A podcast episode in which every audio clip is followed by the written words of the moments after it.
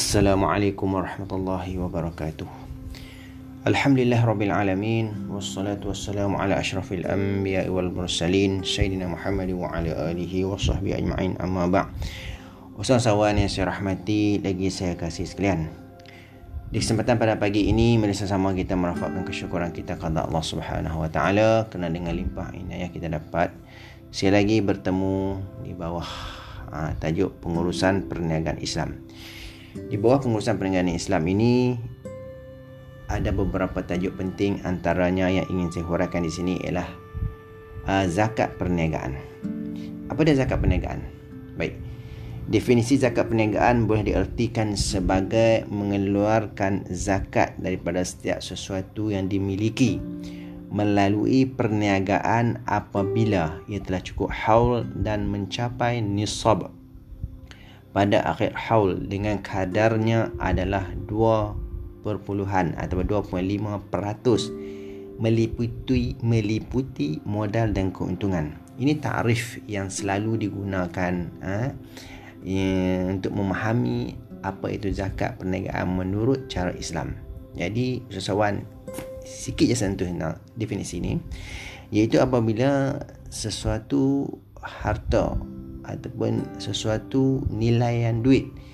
Uh, uh, apabila cukup haul apa dia haul? Haul itulah tempoh dalam masa setahun dan mencapai nisab. Nisab tu apa dia?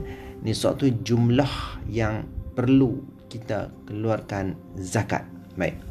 Di sini apabila sebut perlu keluarkan zakat berapa peratus perlu kita keluarkan zakat? Iaitu 2.5 peratus meliputi modal dan juga keuntungan. Jadi usahawan campur di antara modal dan juga campur dengan keuntungan kita maka di situlah kita perlu wajib atau kita wajib mengeluarkan zakat ambil dari situ 2.5% saja.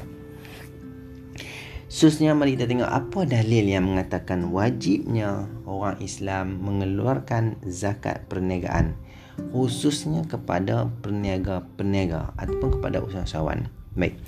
Di sini ada dua dalil yang diterangkan. Yang pertama dalil pada Al-Quranul Karim yang berbunyi auzubillahi minasyaitonirrajim. Ya ayyuhalladzina amanu anfiqu min tayyibati ma kasabtum wa mimma akhrajna lakum minal ard. Sadaqallahul azim. Yang bermaksud wahai orang yang beriman, belanjakanlah ataupun keluarkanlah pada jalan Allah yakni kita bagilah kepada orang-orang yang layak menerima zakat ataupun khususnya kepada amil atau kepada pekerjaan yang telah dilantik daripada sebahagian daripada hasil usaha kamu yang baik-baik. Maknanya hasil usaha ni harta-harta yang halal lah yang kita buat. Kalau yang haram tak boleh. Dan sebahagian daripada apa yang kami keluarkan dari bumi untuk kamu. Maknanya hasil daripada bumi hasil daripada apa Allah Ta'ala jadikan maka kita kena dah kita usaha kita dapat keuntungan maka di situ kita kena keluar zakat untuk kita bagi kepada orang-orang yang perlu khususnya orang-orang yang layak ataupun orang asnaf yang layak menerima zakat tersebut. Sebenarnya juga dalil daripada hadis Nabi sallallahu alaihi wasallam yang diriwayatkan oleh Samurah ibnu Jundub bagaimana Rasulullah sallallahu alaihi wasallam telah bersabda fa inna Rasulullah sallallahu alaihi wasallam kana ya'muruna an takhruja as-sadaqah min alladhi nu'iddu lil bay' Maksudnya, maka sesungguhnya adalah Rasulullah sallallahu alaihi wasallam menyuruh kami supaya mengeluarkan zakat barangan daripada apa yang kami sediakan untuk diperniagakan. Ini jelas bahawa Nabi Muhammad sallallahu alaihi wasallam menyuruh sahabat-sahabat khususnya mereka yang berniaga kena buat keluar zakat. Sebab zakat ini adalah benda yang wajib dan pernah satu dulu pernah satu cerita.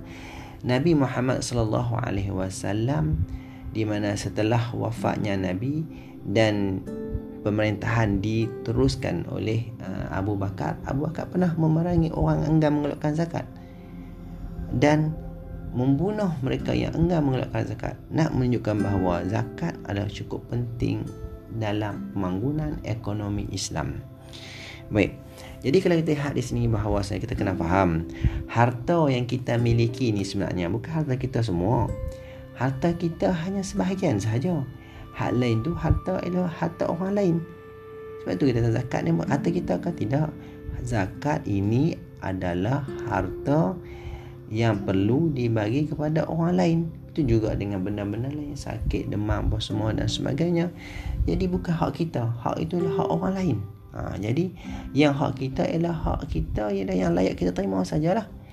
Baik itulah merupakan dalil yang mengatakan wajib mengeluarkan zakat perniagaan.